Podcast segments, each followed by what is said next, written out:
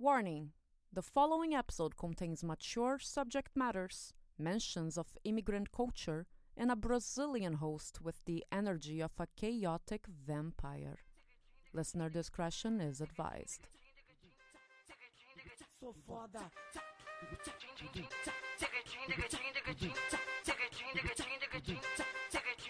Sou foda. Sou foda. Na cama te esculacho, na sala ou no quarto, no beco ou no carro. Eu, eu sou sinistro, melhor que seu marido, esculacho seu amigo. No escuro eu sou um perigo, ah, vassalador. All right. So here with me today is a really, really fun, really talented, really polemic. Polemic, I don't think polemic is a word in English. Polemic is a word in Portuguese. Controversial. I'm gonna say controversial. a really controversial comedian, producer, host in Toronto. His name is Danish Anwar. And um, I'm going to bring him up right now. Hello, Danish. Thank you so much for joining me. I'm happy to be here. Yeah. Um, we forgot super sweaty and thirsty most of the time. We don't drink water. It's all iced coffee all the time. So the emotional is- support iced coffee. Yeah, my emotional support iced coffee. my back better than therapy. It is. It is. so, um, before we get into the interview, uh, I-, I wanted to ask you: Do you remember the first time we met? We, the Yeah. two of us, uh, hmm, I imagine at a show somewhere. I don't. I don't actually remember. It was actually at um, one of Ana Maria's house parties. Oh, when we were recording shows, it, Yeah, like, right, right, right, right. Five. Yeah. I remember that. Yeah, that was actually that was like a Twitch show, right? And Yeah. we were streaming from a house, and everybody was performing a few minutes in in her living room. It was the 24-hour stream, I The believe. 24 hour comedy Yeah. apartment comedy festival. Yeah, Anna Marie always has amazing ideas. I know, I know. It's so funny because my very first introduction to you as a person Hmm. was that first I like you were complaining about cops, then you offered people weed, and then you talked shit about um I think the governor, but The gov- we don't have a governor. We have a premier. That does sound like me. That, yeah. I knew it was a politician you were talking shit about, and that was my very first introduction to you. Okay, you got the authentic experience. Then that's pretty much those are my three things. Yeah, yeah. yeah. So, um, Danish, for the people who don't know you, why don't you tell us a little bit about your personal background? Uh, sure. Uh, personal history, you know, started as just random stardust 14 billion years ago at the Big Bang, and then, uh, then at some point, it took human form. Uh, that which would have- you know, it was in Russia. I grew up in Moscow. You know, Mhm. I, I bounced around the world a little bit for uh, not happy reasons, mostly running away from governments, running away from abusive parents, that sort of thing. We're a family of runaways and I've been here in Canada about almost 20 years now. You know, we Mm. got here as like like normal immigrants. You know, no work visa, no nothing like that. You had to apply to come to live here, which is like a. And you came the with your family or by yourself? No, with my family, my mom, my stepdad, and my younger brother. Mm-hmm. And uh, yeah, then I started comedy eventually because I, I worked here. I came here, started working, saved up some money to go to college. Uh, I basically partied for two years. I lived on campus at York University, so you know I was not serious about my education. Um, I, I actually, at the end of two years, I had spent like a whole lot of the money, I, which I had worked to save for college, but I got jaded with the experience because at the end of two years, I'd gotten to maybe less than one third of my classes, maybe 20% of my classes. And I still had a straight A average. And I, all I did was party in my dorm like two years in a row. So I kind of got jaded with that. And I went back to work because I thought this is pointless. I can do this quite literally in my sleep. I don't need to pay twenty thousand dollars to have a great time in North York, Ontario. You know, so so like, yeah. So I went back to work. Got super bored with that. I get bored by everything very quickly. Mhm. Um, and then I found stand up. Okay, I didn't find stand up. I'd been a huge fan of stand up comedy since I was pretty young. Stand up found you. Yeah, well, if I'm being perfectly honest, an ex girlfriend of mine started doing stand up, and I was like, I'm not gonna let her win the breakup. Are you kidding me? That is 100% true. and so now here we are doing this podcast 12 years. Uh-huh. That's crazy. So, so um, talking about your pipeline within comedy, Hmm. did you know you wanted to produce shows right away, or was it a process of realization? Pretty early, actually. I remember very clearly because I started, uh, you know, I've been doing stand up on and off for a while, but I fully started, like, quite literally when my ex started to do it, doing it. I'm like, you know what? I'm going to do it too. Fuck you. Well, not really. She's great. We're still Mhm. friends and all that. She's married to a woman now. And uh, we, uh, you know, I started doing stand up uh, on a regular basis, the way, you know, you do, like, you go to mics, you go to weekend shows, you practice, you write. But around, it was actually spring of 2011 when I started. And 2011, if you recall, was around the, it was the same time as the whole Occupy movement was happening. Yeah. And I was actually spending a lot of my time, and Occupy Toronto was already a thing by then. So I was spending a lot of time down by the encampments and the protests and all that. And while at the same time, you know, starting up my comedy career, right? I was doing shows, open mics, trying to get on weekends. And very, very quickly, about a couple of months in, I realized that I don't like not having my own like environment in comedy because you do other people's shows, you're you're kind of doing their version of what they think comedy is, right?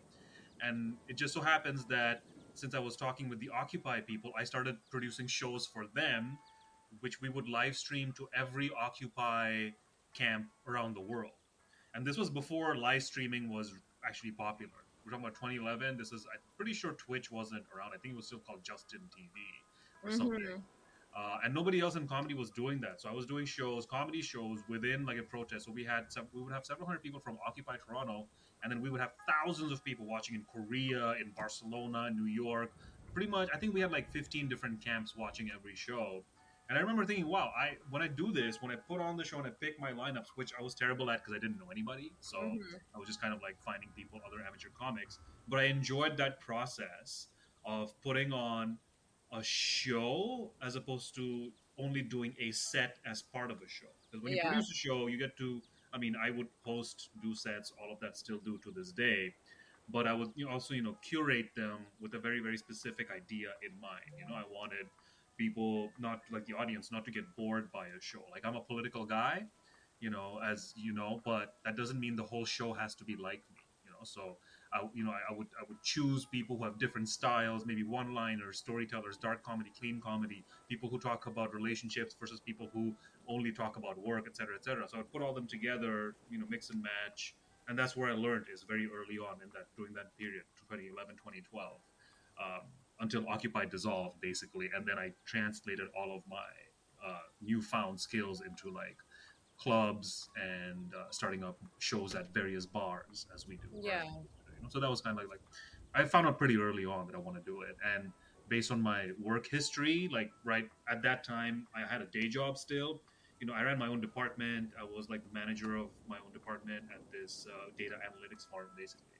So you know, I've uh, I had- had enough enough experience knowing how to put things together and execute. So I was like, you know what, I'm just going to do the same thing I do at work, but do it here. And you know, that's basically how it started. So, so for instance, Hmm. how long into your comedy career did it take you for for you to quit a day job and just do this? Oh, good question. Uh, I quit my day job in 2014. So that would have been three years into comedy. But that's not typical because I'm going to just come out and say it. I was also a weed dealer, a very successful weed dealer for 15 years. I had my day job, I was selling weed, and then I was doing comedy pretty much for a long time, like concurrently. Uh, when I quit my day job, it's because um, the weed side of my business blew up. So, Mhm. in general, any Canadian comedian, any comedian has to have a day job until comedy can pay the bills. So for me, truly, comedy itself started paying the bills around pandemic times, actually, right after 2020. Mm. Uh, it actually had a very, for me personally, it had a like it boosted my career a lot. Because uh, I mean, I don't know if you want to get into all that yet, but just so you know, like I was able to quit selling weed as well about three years ago. So I've been fully like a professional comedian making money only from my comedy skills, whether it's performing, producing, or writing, since 2020. So that would be that means it was nine years it took me to be fully 100% independent in comedy. Mm-hmm. And if you were to meet somebody who is on their first year of comedy today and Mm. they were also interested in becoming a self employed producer, what would be your go to advice for this person? my go-to advice is always the same. It's uh, it's hard to write jokes or produce shows when you're worried about rent. So number one, make sure you have a, a straightforward, ideally a straightforward day job that takes care of your bills. Because producing shows also requires money. That's just how it is. Uh, in live comedy, in particular, any kind of live event, you put put out a lot of money up front. You have to pay the venue first before the show even starts, usually months ahead. You have to have money for graphics, for posters, for marketing, to pay your comedians and all that. There's a lot of upfront costs, and then the money from the show comes to you weeks later. You know, you can't do that by just crashing on people's couches and be like the romanticized version of a comedian that a lot of people have, because the stress itself is a very big factor. So the first thing I say, make sure you have an income stream that is not dependent on comedy that you can rely on until you can depend on comedy. Number one thing, no matter what. Without that, you got nothing. You will burn out in like a year, 18 months tops. I have seen it happen over and over and over again. Yeah. Yeah. Um let me let me ask you this then. If Hmm. if this producer within their first year of comedy was trying to get their expectations right, Right. um what would you say is an average you know upfront money that they should plan on spending if they wanted to put like a nice show Oh, Well, a nice show, to be honest, most of your expenses as a producer uh, are, at least the way I run things, is in your advertising and marketing, right? Now, Mhm. this is assuming that you're doing, uh, you're putting on shows in theaters or like comedy clubs that have more than 100, 150 seats every on a regular basis. You know, there are lots of micro clubs as well in the city, anywhere from 30 to 50 seats and those are easier to easier to get around. You can fill them with social without even spending money on ads, mostly by social media and postering and just talking about a lot. You can get 30 people out, maybe 30 to 50 people out once a month doing that. But once you scale up, and you're talking about hundreds of, which is what you want to do. You want to play bigger uh, stages. You want to have access to the better clubs. The whole reason, which is what I did, I I proved myself in smaller spaces till the clubs could trust me with their rooms on a regular basis. It took over a decade for me to get to this point. Like right now, I sell about 600 tickets a month every month.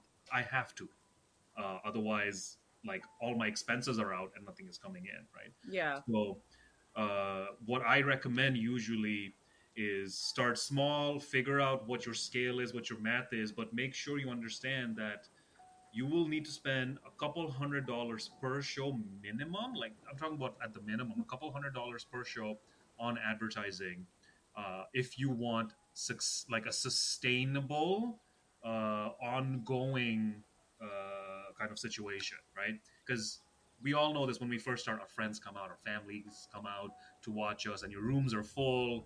But then it dries up because people just that's just how it is. Most people will come to a comedy show once a year, if that, right? So you need to then start pulling from just the general population who doesn't know you. And if you're one year in, literally not even comedians know you, right? Mhm. So a lot of that, if you have a good sense of, like if you have a good identity, if you have a good concept, if you're a good comedian, like all the things that people will respond to at the show, you can build on top of that. But initially, you kind of have to brute force hack it and just get your posters in front of eyeballs as, Yeah. as often as possible and uh, as frequently as possible.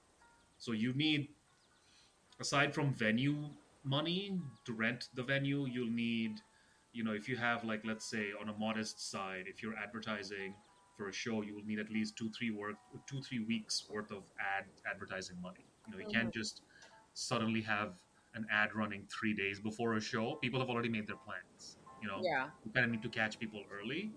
So you're talking about, I would say two, three hundred bucks advertising, a couple hundred bucks for venue fees, a couple hundred bucks for your comedians, and if you're lucky, you'll break even. mm-hmm. If you're lucky, and it's you know it's not a deterrent. Just just to cap that off, just in general business terms, uh, the first few years of any project you should focus on making sure it's executed successfully, even if it's not making money.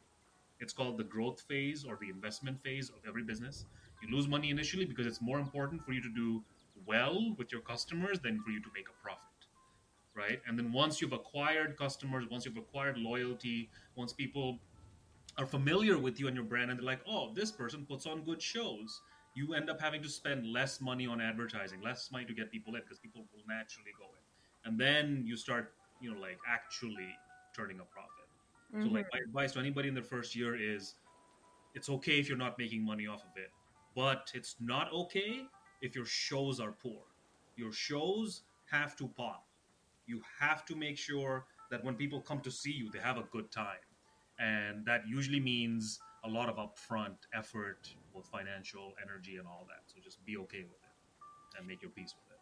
And for a person who has been doing comedy for, say, two, three years, mm. they want to take their producing to another level and they want to start getting sponsors or pitch right. or something like that, where would you suggest they start? Uh, I would, you know how we say, it, write what you know? So it's the same with your industry. Like, if it depends on what type of comedian you are, right? So if you're someone who talks a lot about relationships, talk to people in that industry, businesses in that industry. It could be anything from sex toys to like furniture and beddings, you know. Uh, you know, like me myself, you know, I do a lot of political, uh, you know, comedy and all that. So I tend to talk to you know media companies you know journalists things of that nature. I try to get i try to get sponsorships from people who are interested in what i'm talking about right? So there's not really one size fits all. See what you talk about. Like you as a comedian know what your niche is what your interests are what your bias is and identify what businesses are related to that because they're the because your pitch is we have the same customers. You as a business and me as a comedian we're talking to the same people. Let's work together you know so that's what I would recommend in terms of sponsorships. That's very good advice.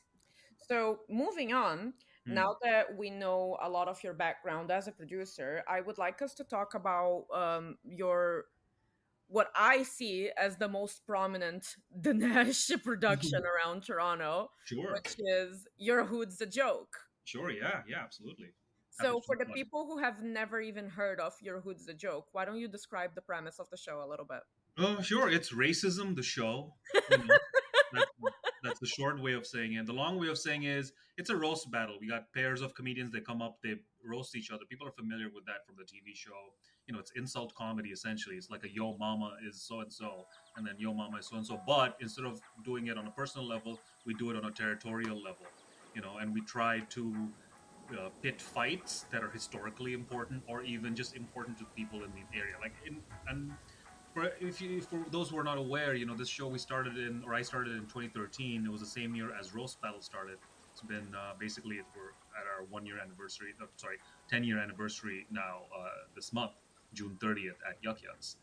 And um, back then, this was a very novel concept. You know, we're talking about 2013. This is peak cancel culture. Let's use that term. Let's say you, you know, like people were very, very eager to find a reason behind people's jokes right? This is obviously a lot of it was, um, how would I say, an overcorrection that started from a good place, like started from a place of equity and all that. So for twenty for that time period, uh, a roast based show was not what people wanted, which is why I started doing it because I'm like, okay, nobody else is gonna do it. I might as well be the 1st mm-hmm. And it just so happens that people around the world hate their neighbors. Everybody has a joke about you know, you know, the next town, the next neighborhood, the next country and so I was able to spin it off and franchise it around the world. Like the show now plays, there's a Your a Joke in Tokyo, in LA, New York. We're expanding to Amsterdam and Barcelona. We've done it in, uh, we actually do it regularly in Winnipeg, in British Columbia. Because uh, no matter where you're at, you've got an opinion on why the people two blocks down for you are absolute degenerates. You know, it's just, mm-hmm. it's based on like all sports is based on this. So it's the same idea, but with jokes, you know, and, uh, it's a no holds barred show. It's very dark humor. You know, we'll we'll say things that are true but not cool to say, and often for especially for like racialized people like you or me, we often want to say certain things about our communities, but, but we can't because it feeds the uh, racists, the actual real racists, right? Mm-hmm. Uh, I can't talk about, for example, generally speaking, I can't talk about the problems in South Asian communities because I know there's somebody out there who's going to use that, like, see, even brown people think brown people suck. Blah. And we're like, we want to be able to talk about this in a place where it won't be misconstrued and it's almost cathartic. You know, like, Yeah. a little messed up, you know? Safe to hate. yeah, it's kind of like a license to hate, really. And the, one of the biggest uh, unexpected uh, outcomes of doing the show is pretty much every single month, without fail, every month after the show, somebody from the audience will come out to me. And it's people from all different backgrounds, right? Not just white people who are watching Asians take on Hispanics and like all, all at it, but people from all backgrounds come and be like, I didn't realize this, but though that country and their rivals are exactly like my country and my rivals, I'm like, yes, we're all the same. Turns out everybody, like every country on the planet, is homophobic and has a problem with black people. That's what we've re- realized from this show.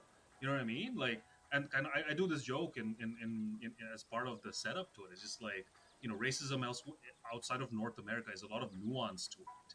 You know, here it's like Nor- North America is just basically dark skin, blah. Uh, around Yeah. the world, it's like yes, dark skin, blah. Yes, of course, we all hate dark skin, even the dark skin people. But we don't get to talk about it and talk about why and the real, you know, reasons behind it because you know it's boring. People's eyes glaze over when you talk about historical injustices and all that. So when you talk about it through jokes, it's a lot more palatable. And for whatever reason, it it burrows through. It, it really gets through to people. Like uh, one of my the most popular videos that I have on the channel for Your Hood's a Joke. It's one of the only monetized comedy channels in Canada. First of all, we get millions of views and all that. But our battles between India and China are like the ones that are the most charged because real world they have a lot of competition right now. But also when you take India versus China, it's a lot of jokes about how both countries mistreat the same groups of people. You know, it's Muslims and women usually Mhm. and these two countries think they're so different but their internal workings are very very identical and you can transplant that to the whole planet really and so that's kind of re- been the real reason behind its success is because the truths are uncomfortable but the jokes are funny and that's where i like to live where i'm like i'm trying to get you to understand something that i am not able to communicate to you with my normal you know Yeah. lectury fucking patronizing voice. But if i turn it into a roast suddenly be like haha yeah that is weird how you guys oh wait we do that too. Shit. It's it's almost like the psychological phenomenon of if you sit beside a person in school you can sit beside this person for five years and have nothing to talk about nothing in Mhm. common until this one person's like i fucking hate that dude. And you go oh my god i hate him too. Exactly. It's exactly it's pretty much like that you know and uh, comedy jokes are a great way it's a cliche but they're a great way to approach you know topics like this it is you know is and that's kind of where i like to live that's where i like to uh, spend most of my time is uh, areas of the of the comedy world that are that are like difficult or untouched and see if we can find a fun way of making it work you know And and from a production point of view, how do you go about producing the franchises of Your Hood's a Joke? Uh, it's uh, I pretty much have certain uh, guidelines. You know, the show structure. Uh, you know how it should go, blah blah blah, and that's from like a decade of doing this. I basically tell people these are all the mistakes I made. You don't have to make the same mistake You know, uh, I've been fortunate that all the franchisees around the world, like we, we we think in similar ways. You know, producing comedy it's a muscle. It's a very specific type of muscle, and it can be very. It is very infuriating dealing with comedians twenty four seven. You know what that's like. We're all you're all mentally ill degenerates with no direction in life, and we're being and, and now that includes me. And I'm trying to put something together, it's hurting cats.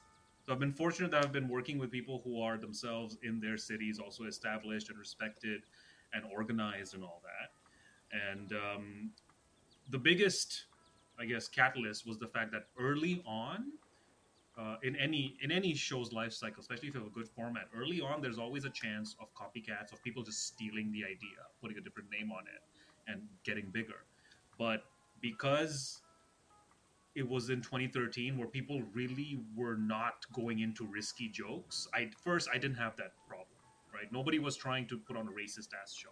It was pretty much nobody. Nobody wanted to touch it. and the but the ones who did were true believers in comedy, and we just happened to talk. Uh, the, the- for example, the producers from Japan um, is actually a Canadian guy, JJ uh, Wackrat. He lives out there. He's been uh, uh, he's been uh, helping running the club out there as well. But he was part of the original crew. It's a very new scene in Asia, like from Tokyo, Bangkok, Shanghai. I think Shanghai is done now, thanks China. But uh, they approached me. They were actually in Toronto one random month, and they're like, "Hey, why don't we come to a show?" They watched it. They loved it. They were already running Roast Battle Tokyo out there. They're like, "Why don't we also do this?" And turns out people in Japan also love this concept because they hate China and Korea and et cetera, et cetera, and whatnot. So it became the most requested English language show in Tokyo. Also, they perform in English, even in, those English, shows. yes. In English, absolutely. Oh. Um, it is an English show out there. You know, stand-up comedy is a Western art out there, uh, so they kind of like approach it like that. And then that same year, I was able to expand it to the Comedy Store in LA, at New York Comedy Club in New York, obviously. And so once I got it into these like marquee places, it made more sense for people to work with me and then be part of this network where you now have access to like if you go to all these cities, you can just name drop us and get on the biggest stages in that respective city. So it Yeah. made more sense for people to work with us franchise with the franchise instead of like spinning off and just doing like a show nobody knew of. Because when you do your hood the joke, you can say you do the same show as Russell Peters has done, as Tony Hinchcliffe, as a bunch of other people who are now quite famous. I mean, Russell was has been for a long time.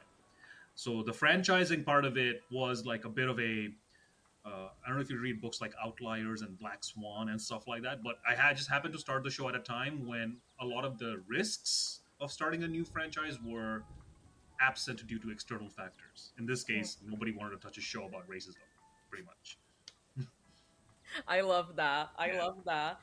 Um, okay, so so far what we've learned in this interview is that your number one advice for starting um, comedians and who want to be producers is that they just have to get a day job and really not worried about paying their bills if they want to be committed to their art hmm and that if they want to succeed as producers they need to treat it as a business and know that for the first few years they need to put money up front without expecting it in return and if they break even that's just that's good enough That's great. Yeah, that's great. and that if they would like to sponsor uh, find sponsors or, or pitch it to potential uh, collaborators that the angle that they need to aim for is we have the same audience Correct.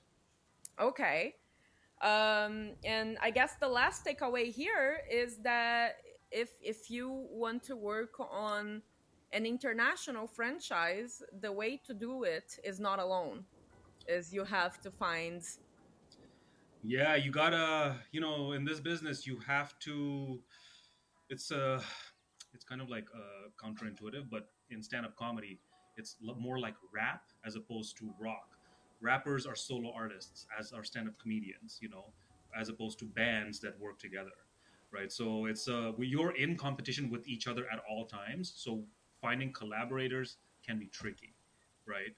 You know, we absolutely if you don't have that muscle it's going to be very difficult if you don't know how to work with other people if you don't know how to judge whether somebody is trying to take advantage of you or if somebody you know there's like a lot of these soft skills that you need to have if you want to be a producer.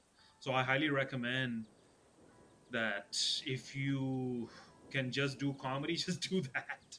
Yeah. Producing shows it requires more than jokes a lot more than jokes. It unfortunately it requires soft skills that are don't come naturally to people who like stand up myself included uh, you know i have a background in business and sales so i have those hard skills but i am the one who gets in my way most of the time because my my my mind is too chaotic and i have to find ways to hack my brain. Like every all the advice i gave out i have to keep constantly giving to myself. Like hey, remember it's okay to do x y z.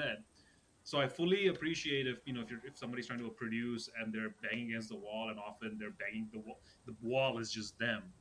But just remember that if you're going to do this you have to steel yourself in terms of the finances of it so get some other form of income and you have to find a way to work with others because you can't do this alone you really can't If you want to franchise things, don't rush into it. You know the saying, hire slow but fire fast. Mm-hmm. If you want to collaborate with somebody, I see this happen all the time. People will meet at an open mic or a show.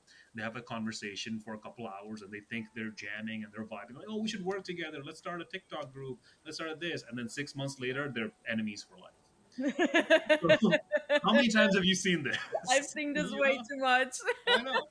Which is why I say like hire slow, fire fast. In this case, collaborate slow. Take time to get to know somebody. I do that all the time. I don't work with somebody unless I've known them for like months, if not over a year.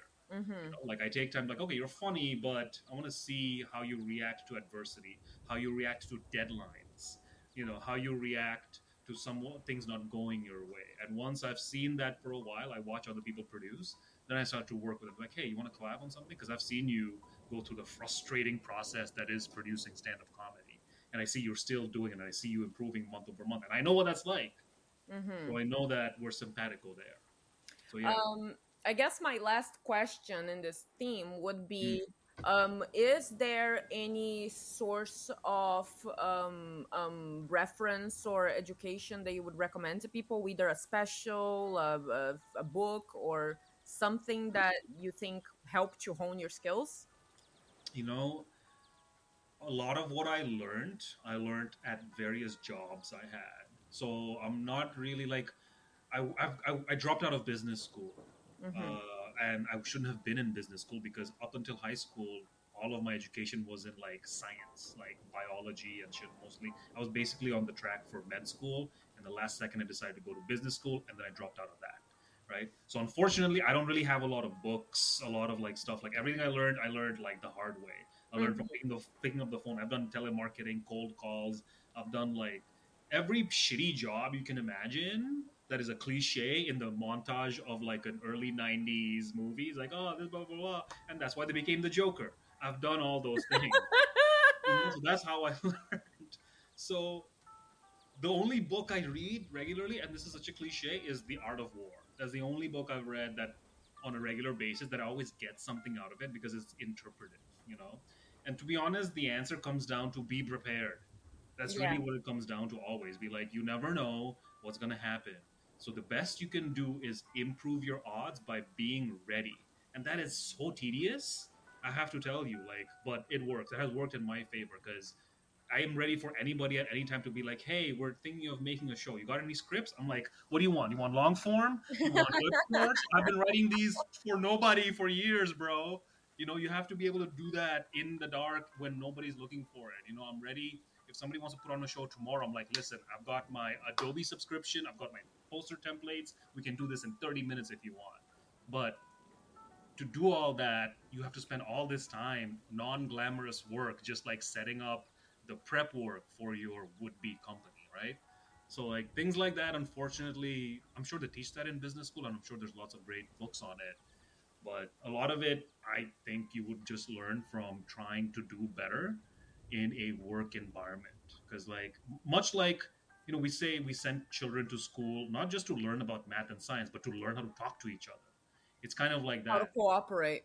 exactly. Just how to be with other people. I think if you not to be like super julia roberts 1999 but just like absorb from the universe you know wherever you are learn. If, if you hate your shitty day job that's fine. But just absorb how people are interacting with each other.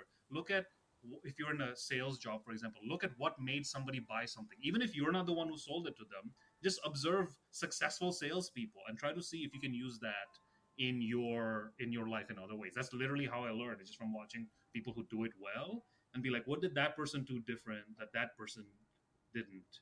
Which is why hmm. they're successful and how can i adapt that? So no books for me sorry no book recommendations unless The Art of War is a book recommendation. Yes, I'll take the it. art of war yeah the art I'll of war take it. more- Surprisingly enough, I have never read this, so I'm gonna add that to my list now because I wanna, I wanna see if I can get inside your head. I mean, there's the the art of war. Uh, I'm gonna tell you, it's just gonna it's gonna make you so suspicious of everybody. it's like because like when I somebody first recommended to me when I was a kid, like, oh, it's a three thousand year old book about warfare strategy. You can apply to business, blah blah blah. I read the thing. I'm like, okay, the man has two pieces of advice: be prepared and lie to everybody. Those are the only things he basically says. It's like, what is the art of war? Deception. That's it. Yeah. It's like they shouldn't know what you're about. That way you can attack and defend. However, so Yeah. and then also be ready. That's basically what it comes down to. It, it's funny because um, if the art of war is supposed to make me suspicious of everybody, it's just going to do the same thing that the true crime podcasts do. exactly. Because whenever I'm in the subway and I'm listening to true crime, I, I wish I could have a mirror pointing at my face so that I could be a little more self aware. Because this is the Mm. face I'm making at people. Yeah. you know, I see people sitting down and I'm like, one in five of us is a serial killer. Is it you? yeah. Oh hell yeah. Oh man. Yeah. True crime. That's one thing I avoid because like yeah. I already know people are fucked up. I don't need. I don't need more. I don't need visual. I just can't. I just can't. okay, so um, thank you so much for this interview, uh, Danish. Yeah, course, this anytime. was so enlightening. If uh, somebody just met you and they want to keep up with you, where do they find you? Uh, my socials are terror suspect across the board. You know, Instagram, Twitter, all that, TikTok, terror suspect. Um, uh, people probably can find me in the comment sections of Instagram meme pages arguing. I'm doing that right now. I'm on 6ixbuzz. I'm on Pubity right now, arguing about the missing subway, uh, subway, the submersible, the Titanic tourists at the bottom of the ocean. Uh, Celine Dion's gonna make so much royalty from this thing. like her, my heart will go on is number one again. So, and uh, where else can they find me? Yeah, and I do shows. I have uh, monthly shows. I have five shows uh, a month, Fridays and Saturdays at Yuk Yuks in Toronto and Comedy Bar in Toronto on Bloor Street. Uh, you know, aside from roast battles, I also put on regular stand-up shows. Like uh, uh, my, there's a show called Melting Pot, which is a diverse comedy showcase at Yuk Yuks, and then Toronto Comedy All Stars. My original show happens every month at the comedy bar. And yeah, that's pretty much where people can find me. Awesome. Um, all right. Well, thank you so much, Danish. And do you have any upcoming shows that you would like to plug? Oh, always. I'm booked till December 2024, so people can always check out my socials for upcoming shows. I don't know when you're airing this, but we're doing a Canada Day, Canada Day special for Your Hood's A Joke, June 30th, Friday, mm-hmm. 10:30 p.m. at Yuk Yuks downtown. We're gonna do all kinds of Canada themed roasts. We're doing Canada versus China, the roast of America. We're doing a bunch of provincial battles and stuff. So it'll be a fun time, and you'll probably learn some things for your citizenship test. So it'll be great. Amazing. I wish I learned that before.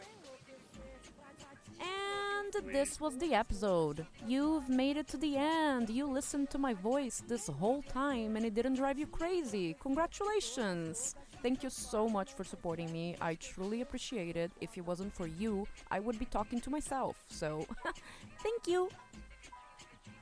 If you'd like to stay up to date with my weekly episodes and occasional videos, please follow me on Instagram and subscribe to my YouTube channel at Laura Faritos.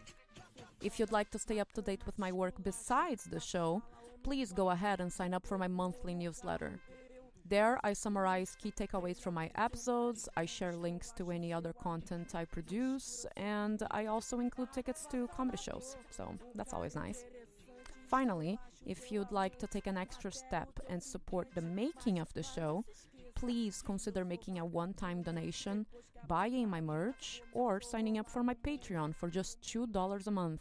You get all my content ad free, full length, and sometimes even the behind the scenes process. I'm looking at you, media production students. You like the show? Huh? Do you? Do you? You like the show? Prove it. Give me your money. Pay me cash. Dollars. I want dollars. This has been a public service announcement. See you in the next episode. Ciao, ciao. Foda.